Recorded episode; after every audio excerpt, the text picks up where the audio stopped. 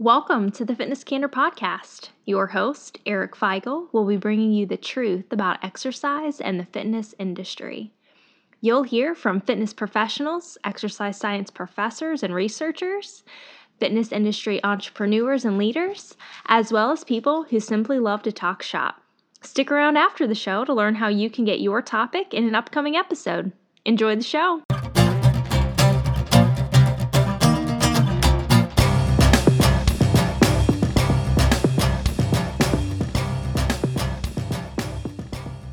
Hey, everybody, welcome back to Fitness Candor Podcast. I am joined today by London, England native Gary Nisbet. He is a NSCA strength and conditioning coach, uh, primarily working with squash athletes, uh, merging them with sound scientific training and uh, to, to improve their squash skills as well as keep them uh, from being injured. Squash is extremely foreign to me. Uh, Gary tried to explain it a little bit. Uh, I, I tried to put the pieces together. I have watched some videos, so you know, as much as YouTube has tried to help me, that's about as as far as my knowledge goes. But um, I'm very interested in in those kind of things and and how people apply scientific methods to to keep athletes safe and people who enjoy their sport. So, Gary, welcome to the show. I appreciate it. Thanks for having me, Eric. Looking forward to it. No problem. I know you've had a long day, and I know it's what uh, five hours ahead of time, so it's about eleven. Uh, well, well, wait, you're probably midnight now, aren't you? Just gone midnight. Yeah, that's oh okay. My. I'm, a night owl. Oh, I hope so. All right, cool. So, fill in some gaps for us. Um, tell us, tell the listeners a little bit more about yourself, um, about the, the sport squash, and what you do to to help your participants. Yeah, I've been working in, in sports and fitness for about 15 years now. Um, I was playing squash from my teenage years, um, and then I qualified as a personal trainer. So I was working in gyms, and you know the guys that I knew through squash gradually started coming to me and asking me to help advice with their with their training, with their fitness. So yeah, over over the years I kind of merged the two, and, and now I do kind of both. I do a lot of squash coaching. I work with a lot of elite professionals designing their fitness training programs. Um, yeah, just just trying to get the the information for them. Squash, even over here, isn't a particularly big sport, so there's not a huge amount of, of literature out there. So it's a matter of trying to uh, apply scientific principles from from other similar sports. So tell people who maybe do like a very general breakdown of what squash is and what skills are are needed for that sport. Well, probably the, the sport most people will be more familiar with in the states would be racquetball. Um, it's basically a sport played uh, in a in a big room. It's it's like tennis with the rackets where you're hitting the ball, but instead of hitting over a net, you're hitting the ball against the wall, so that's rebounding back. So whereas racquetball uses slightly bigger rackets and a slightly bouncier ball, uh, in squash the ball's much smaller and much faster. So in terms of sort of physical requirements, there's a lot of endurance, there's a lot of speed, there's a lot of power. It's a very fast-paced, explosive game. So you were you and I were talking about the type of people who enjoy squash, and we and we mentioned that it's really suitable for all for for all ages, right? Mm-hmm. So so this is something that people, um, as intense as that may sound, people can kind of go at their own pace and and kind of move at their own their own skill level. So how do you take first of all explain your philosophy of of training and how mm-hmm. you apply those principles to your your athletes I think the, the sort of foundations of, of any sort of fitness program, any any training program, um, you know, it's based within within evidence. We need to be stronger. Uh, we need to have a good basic conditioning. Um, I think anybody I work with is getting the foundations right first and foremost. It's not about all these elaborate, complicated training plans. It's getting people doing the right things in the right amounts. Particularly when you're working with people um, that aren't elite athletes, I think it's just getting them a little bit stronger, a little bit more conditioned and what I do with a lot of my um, more sedentary clients, the ones that I work with just in a, in a sort of a personal training role, introducing them to squash or um, we do have a version of racquetball uh, over here that we have where the, the game's a little bit slower than standard squash would be.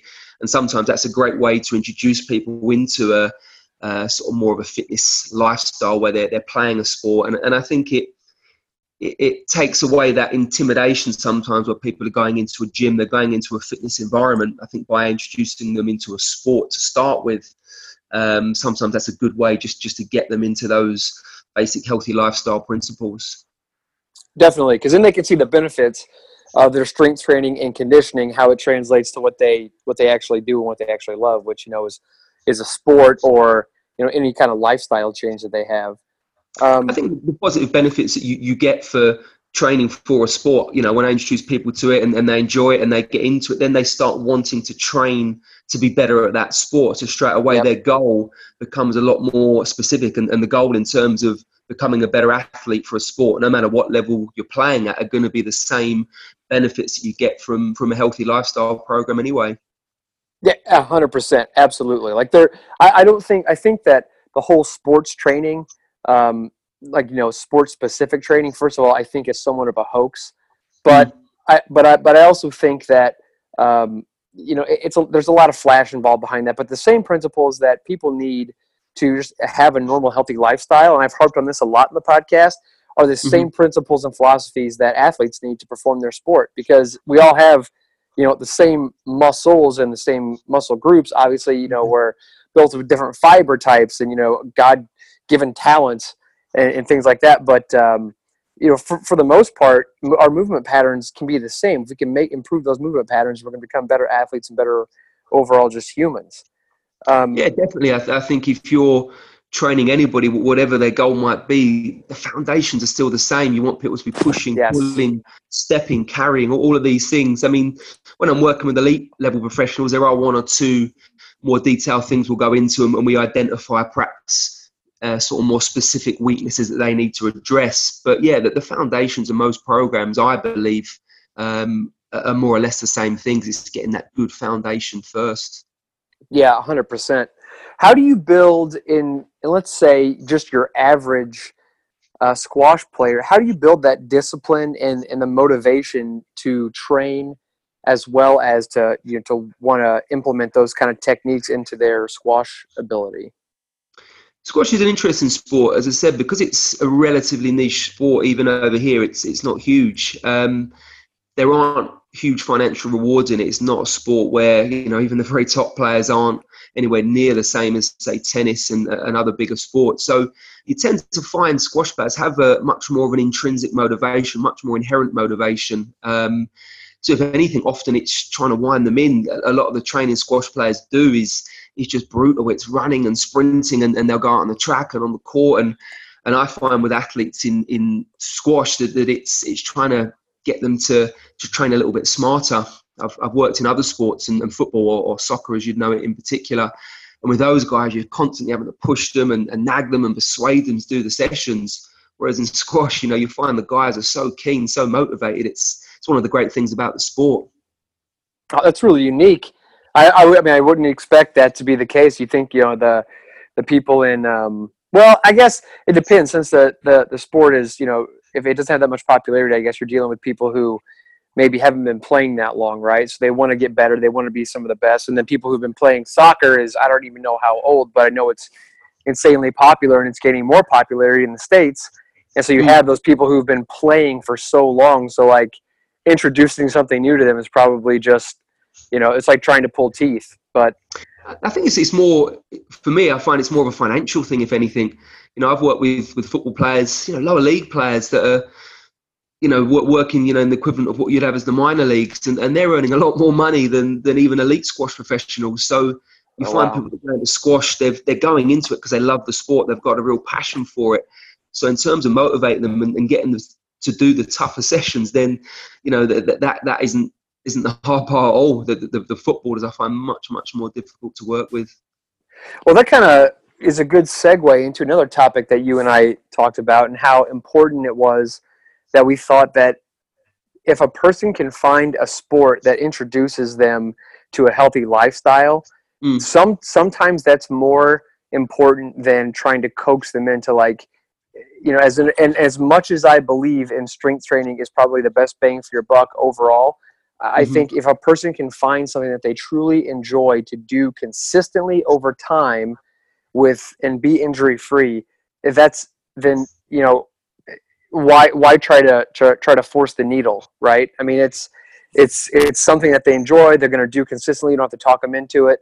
So finding anything, even if it's not squash, even if it's something, um, you know, you know, in the similar arena, as long as you can get them to do that consistently, and then mm. you can show them, like kind of like you're doing, you're showing the value of doing other things to improve that sport.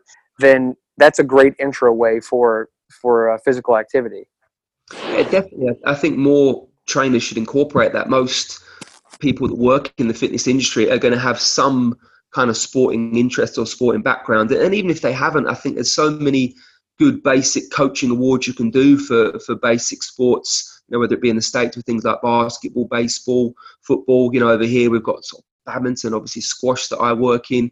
You know, you, you don't have to be a, an elite professional to be able to introduce people into the basic principles. You know, I've played squash for probably 15, just over 15 years now, and you know, I play at a reasonable level, but it's still what I'm working with with my fitness clients is at a very very basic level. It's just getting them to hit a ball, to run around, and and then when you take them back into the gym to do the strengthening work, instead of saying right, we're going to do our split squat, or we're going to do our lunge, and you know just doing it for the sake of doing it, you're saying right, if we do this exercise, this is going to help your movement on the squash court or, or on the racquetball court, and this is going to make you a better player, and, and suddenly they've got a focus and a goal, and I just find it ties everything together nicely. Yeah, it does, and I, I kind of I do the same. I, I train a couple of uh, very competitive cyclists, and it's you know there's nothing unique and revolutionary about anything that I do. It's mm. probably you know it might even be boring to watch sometimes, but when you explain the movements that you're doing and why they're important and relate that back to their training, try to get like a mm. direct link.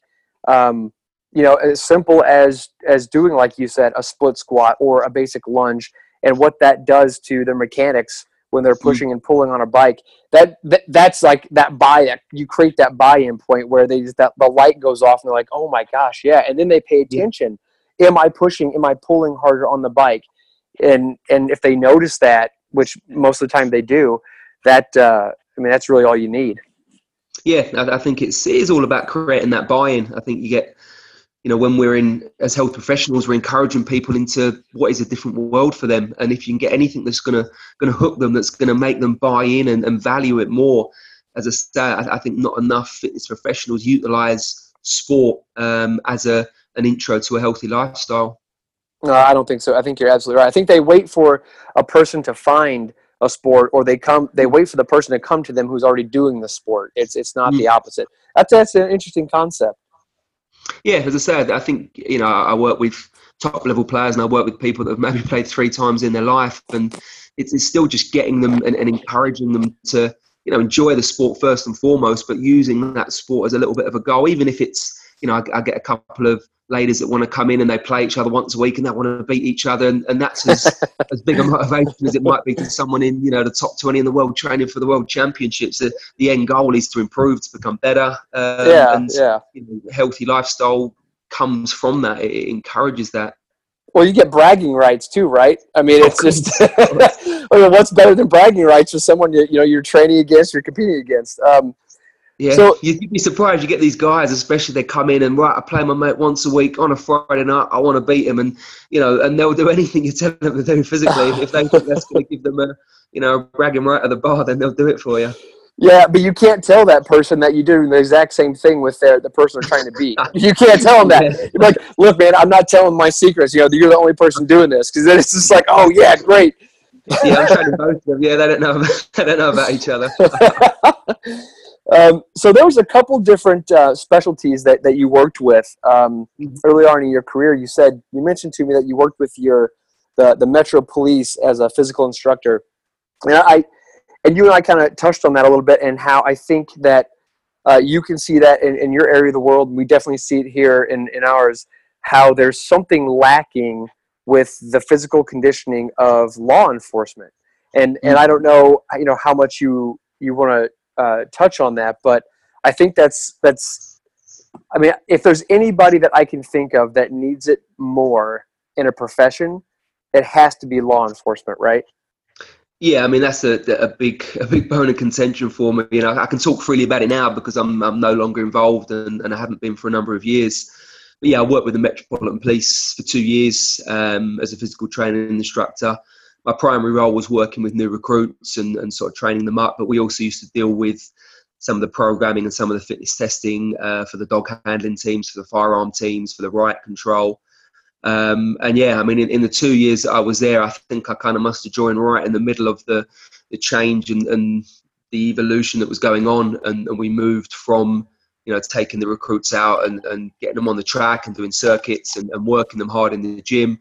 So by the time I left, you know, my main role, I was lecturing on, you know, manual handling, how to pick up a box and, you know, healthy lifestyle and, and what to eat and stuff that's important. But we weren't training them anymore. They weren't getting that physical input and, and the requirements for the fitness test had dropped massively. I mean, you could literally have walked the, the, the bleep test that they did. It was to level five, four.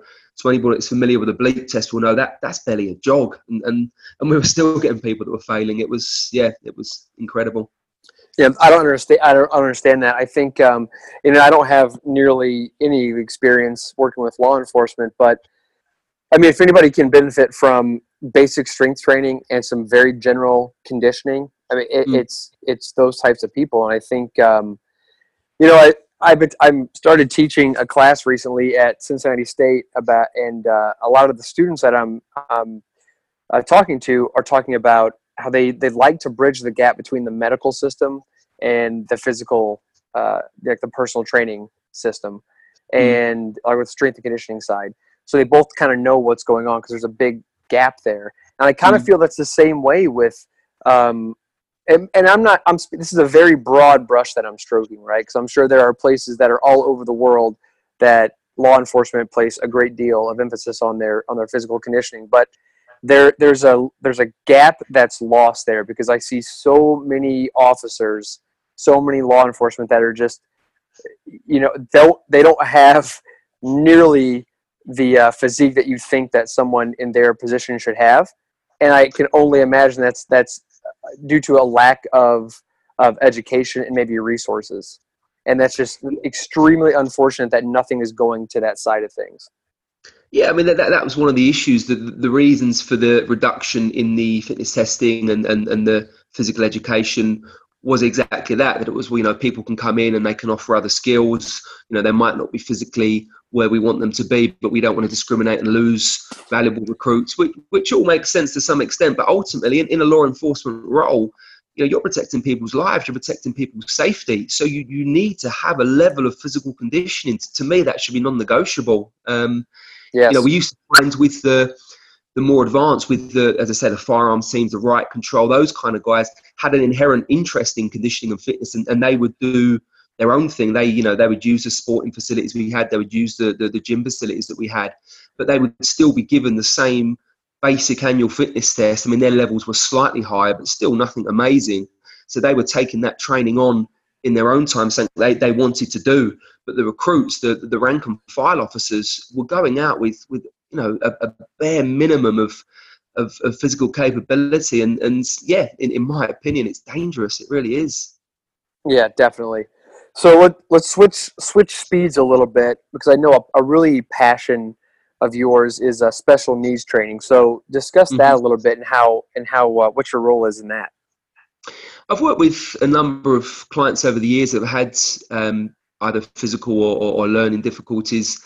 And again, I guess going back to, to what I said with um, with the squash and with the sport, I think introducing people to to something like that, something that they can do and enjoy. Um, there's a lad that I've been working with for the last probably six months or so that come to me. You see him one of the other trainers in the gym, but he wanted to do a little bit more work, and I took him on the squash court, and, and he loved it. He hit a few balls, his eyes lit up. Um, he's he's, he's he physically struggles a little bit, and, and his understanding of, of you know things like the rules and, and the game.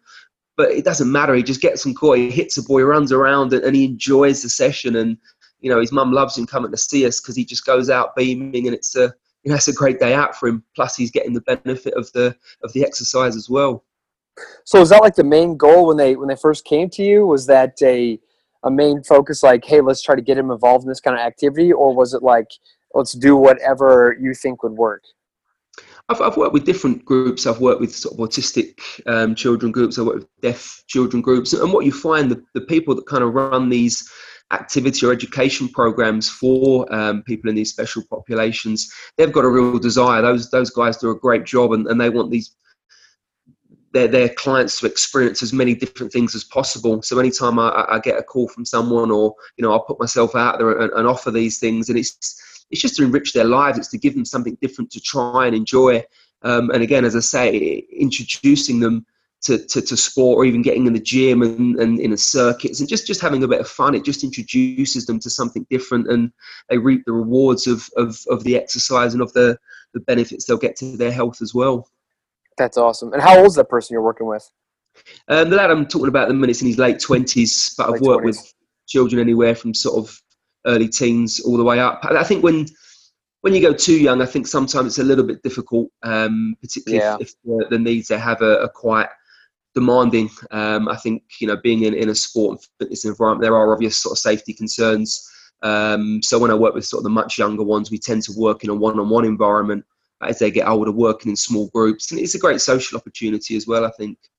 Yeah, definitely. And I think that I, I kind of see that from from my th- my side of things too, because in the in the uh, private training sector, if I'm working with someone who is oh, definitely on the younger side, now I'm talking around like 10, 11, 12 years old, which most people think like, why are you, you know, strength training with someone? But you, you got a lot of body weight movements. I mean, people that yeah. that that young, they don't need to be lifting, you know, weights or anything like that. No, I'm not talking like, you know, doing lateral raises with five pounds. It's not going to, you know, di- you know, crush them or anything. But but going through these movement patterns and just showing them how what they can do with their own body weight is so rewarding. And you see these kids just like you know but first of all if you're 10 years old you can do a squat you can drop your butt all the way to the ground. It's like you don't even know how awesome that is until you're probably hit you know your mid 20s into your mid 30s maybe and you're like oh my god i wish i could do that again. And then but but but showing them those those movement patterns and and and uh, and walking them through some basic stuff that they can do with uh, their own body weight and, and seeing them like, oh my gosh, so great, I can do all these things, and talking to them about how later on, then you can you know start to incorporate machines and you know kettlebells, all those all those things that we use to to help people. But uh, working with youth is that's something that's um, and I'm talking you know that that really young side that 10 to about probably 12 13 range is something relatively in the past probably five years that's pretty new to me, but I'm, I'm mm-hmm. starting to to grasp it a little more, um, be a little more open to the to the thought because there was a time where I was like, nope, you don't need to do it, just get out and run around. But now it's it's about like, all right, we got to introduce these kids to because obviously we know when they get older, I mean, technology's come so far, and that's one reason why we're not outside as much. We're not, you know, we obviously don't have to build our own houses and hunt for our own food and things like that. So, um, that's basically why exercise was invented because we're not as physically active. So when these kids get to be our age, if we get them in the gym at a young age and show them just some very basic things and just make it fun and enjoyable and and make it so a gym and a fitness center and and being around weights and those kind of people is a fun and accepting thing. They don't have to shy away from it. Mm-hmm. I think that's a huge benefit. Yeah, I, I agree 100% that it's it's making it enjoyable, it's making it fun, and it's it's making it a habit early on. Um, yeah, I think as, as, as you say about you know training movements, it's not about getting them in there and, and lifting big heavy weights, but you know probably one of my, my main sort of training principles is that that you know we're looking to train movements, not muscles, and it's learning at an early age to lunge, to squat, to push, to pull, all of those basic movements. Um, and then as they get older, as they get into more of a sort of a gym environment, that they're already familiar with all of that. Um, I think one one of the things with with youth training over here, it's there's been a movement, I think, in schools. I don't know what it's like in, in the US, but certainly here in the UK, a lot more schools are, are having gyms and they're having better sporting facilities. Um, so they're, you know, children are being introduced to it much younger, which is great. But we still miss going back to the sort of special needs uh, groups that I've worked with because they're often taken out of the mainstream education. They're not getting that same exposure, and I think that's a a big shame. That's again why I think it's great that they can come in and you know use facilities, uh, commercial facilities that I've worked in, or, or, sporting facilities. It's just a shame that they don't get as much exposure to that um, as children in, in more mainstream education. Well, I think that's one thing definitely that the U.S. lacks because in the past, probably 10 to 15 years, physical education classes have been actually taken out of, mm. of curriculum. So it, it's well it, it, blows my mind because you think mm-hmm. like you first of all you're asking a group of extremely um, extremely young people who are who are who have all of these emotions and you're asking them to sit through classes you know seven to eight hours a day with basically zero movement and then we get upset with mm-hmm. them when they can't pay attention and they have extra energy and we start putting all these other labels on them that normally can be fixed with some exercise but mm. But those people those are they're, it's they're un, they're underfunded um, in terms of you know locations where they can exercise locations where uh, physical educators can can meet and and brainstorm. Those kind of things don't happen as much. Mm-hmm. And, uh, and in the states, unless you have an amazing uh, sports team, which look, I'm not knocking sports. I, I I love high school sports. I love high school athletics. They're very important. But unless you have a fantastic uh, program overall, then your facilities aren't going to be worth anything and that directly reflects on um, on the amount of participation you get in physical education classes. I, I, do think I've you know I've spent a little bit of time in the states. I've worked a little bit out there, and it does seem that your sort of high school and college program is is much more about sporting competition and, and attainment. I mean, even sort of the NCAA, we don't have anything like that over here. Our sort of university college sporting program is, I mean, it's competitive, but it's not a big thing. You know, you know, we certainly wouldn't get it showed on, on television or anything like that. I think the the places um, in the UK that that have the better sporting facilities in, in terms of an education environment, it's still part of the curriculum. Um, I still think there could be a lot more, um, but I do think, from my understanding, in the states that they push the competition too much. They push the sporting, um, which is great. And I, th- I, think sporting competition is great. But I think to the rank and file kids, the ones that are you know, never going to be athletes themselves, they need to be educated just in, in sort of basic healthy lifestyle, just getting used to exercise. And yeah, I'm not sure there's enough of that.